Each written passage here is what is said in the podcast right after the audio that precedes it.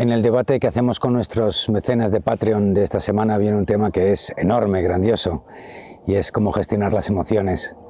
Qué tremendo, ¿no? Todo parece que está funcionando alrededor de las emociones, pero nadie nos ha enseñado a manejarlas.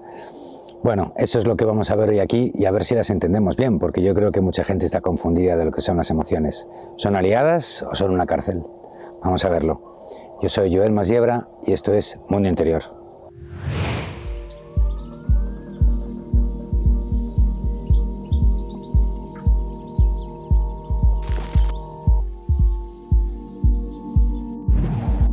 Bueno, parece que en la vida todo gira alrededor de las emociones, ¿no?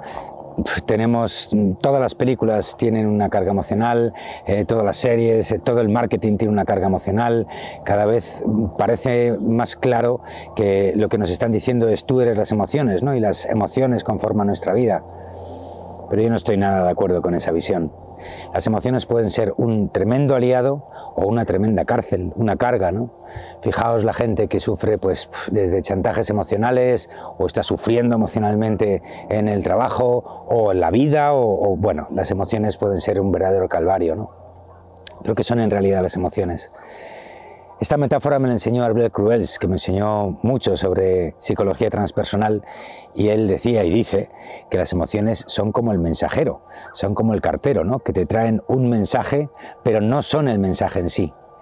Y por lo tanto hay que entender cómo manejarlas. ¿no? El tema es que nosotros normalmente queremos apartar las emociones y evitarlas, y las malas, y queremos atraer las buenas, que también son tan efímeras como las malas. Es decir, eh, está claro que nadie quiere sufrir y está claro que todo el mundo quiere ser feliz, pero podrías estar todo el rato en un estado tremendamente feliz y de alegría constante y de subidón, pues no, porque eso sería insostenible, ¿no? Bueno, ¿qué son las emociones entonces?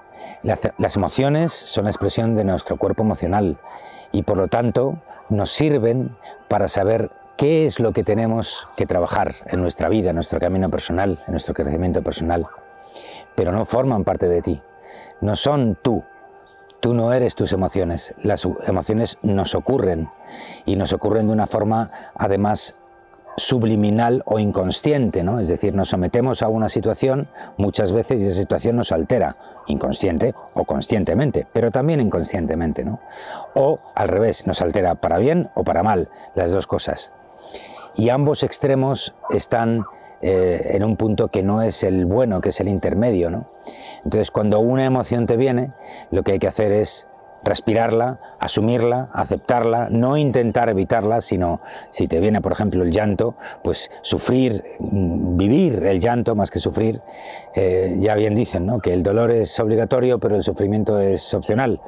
Entonces tenemos que respirar esa emoción de una forma tranquila, eh, separándonos de, lo que nos esté ocurriendo, eh, llorando y lamiéndonos las heridas luego cuando estemos solos.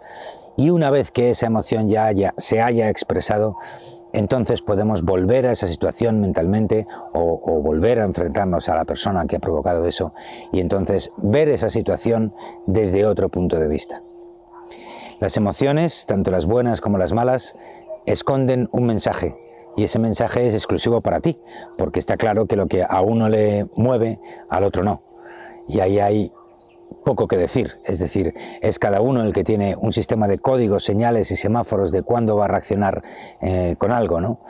Pero eso de agarrar y decir, bueno, pues tú eres tal y cual y qué sé yo, porque me hace sentir esto, esto y lo otro, pues mm, es mal camino, es mal camino. Tanto para bien como para mal, si sufres o gozas y tienes emociones placenteras, el que está viviendo eso, el que lo está viendo desde un punto de vista subjetivo, desde, desde su realidad, eres tú. Y por lo tanto tú tienes la clave de qué es lo que estás viviendo y qué es lo que tienes que aprender de esa lección, ¿no? Evidentemente todos queremos un mayor grado de felicidad y eso está bien, pero la felicidad como el amor no tiene nada que ver con un subidón y estar contento y estar extasiado, sino que tiene más bien que ver con lo que hay detrás de las emociones, que es un estado de vibración sereno, constante, sostenible en el tiempo, que son las sensaciones. Eso sí, ahí sí que tenemos que ir. No confundir las emociones con las sensaciones, por favor. Una vez que uno ya controla más o menos su cuerpo emocional y sabe trabajar con él, no es que las emociones se vayan. Es decir, por muy despierto que estés, vas a tener, seguir teniendo días malos, vas a tener, seguir teniendo días felices, todo ello, ¿no? Pero de alguna forma esas emociones como si fueran nubes van a pasar y vas a tener que volver o vas a lograr volver a un estado de serenidad, de presencia y de conciencia mucho más duradero. Y por cierto, agradeciendo a las emociones el mensaje que te han dejado. Así que recuerda, las emociones no eres tú, eso por un lado, y por otro lado, que no las tienes que evitar, tienes que respirarlas, dar las gracias al cartero, dejar que se vaya, y cuando ese cartero, ese mensajero se vaya, entonces es cuando puedes abrir la carta, que de todas formas es para ti. Bueno, como siempre, gracias por venir. Yo soy Joel Masiebra y esto es Mundo Interior. Ah, por cierto, no te olvides, si quieres participar en los debates de tribu de Mundo Interior, nos puedes encontrar en la página web mundointerior.es y en Patreon también. Oh, la gran trampa de las emociones, de la montaña rusa emocional al oasis de los sentimientos. Oh. Esto se pone interesante, se pone interesante. Eso, es como Mahoma. lo veremos, lo veremos. ¿Vale? Bueno, chicos, gracias por Bueno, chicos. Gracias a todos. Un abrazo. Abrazos para todos. Abrazos para todas. Hola, soy Joel Masiebra y estás escuchando desde la cueva, una de las vías de mundo interior para ayudarte a ser más consciente y feliz en tu vida personal y profesional. Cuando me pregunté hace un tiempo cuál podría ser el mejor trabajo para mí, lo tuve muy claro, y es ayudar a la gente a elevar su vibración. Así que aquí estamos.